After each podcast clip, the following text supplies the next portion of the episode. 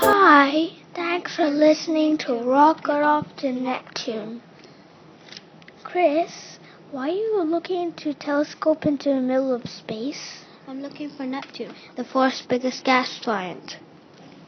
Why are you even looking for it? It's so far out there in space. Because I'm helping scientists find more information about Neptune. Okay, let's go there. It's made out of gas. There's hardly any place to land.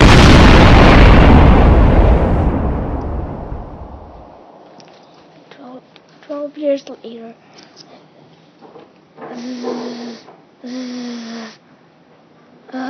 What? Where am I? I'm so cold. We're at Neptune.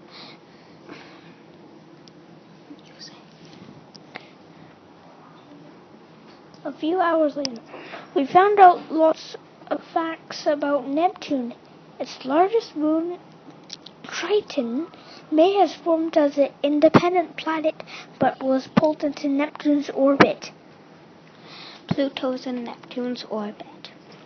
Did you know that Neptune's splotch is actually a never-ending storm? I did not know that.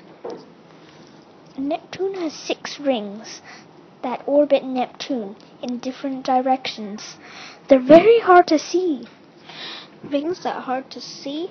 I think I could see the rings in one shot. No, they're made out of ice, so it's pretty transparent. And some of them are even made out of dust.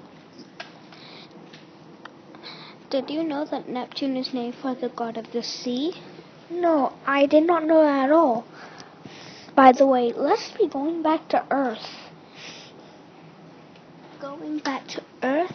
I think we should stay here for 5 minutes more. We've already been here for 13 years. I do not think we have been here for 13 years. Otherwise, we would be 20 years old by now. I mean, I was sleeping, but we were sleeping for 13 years.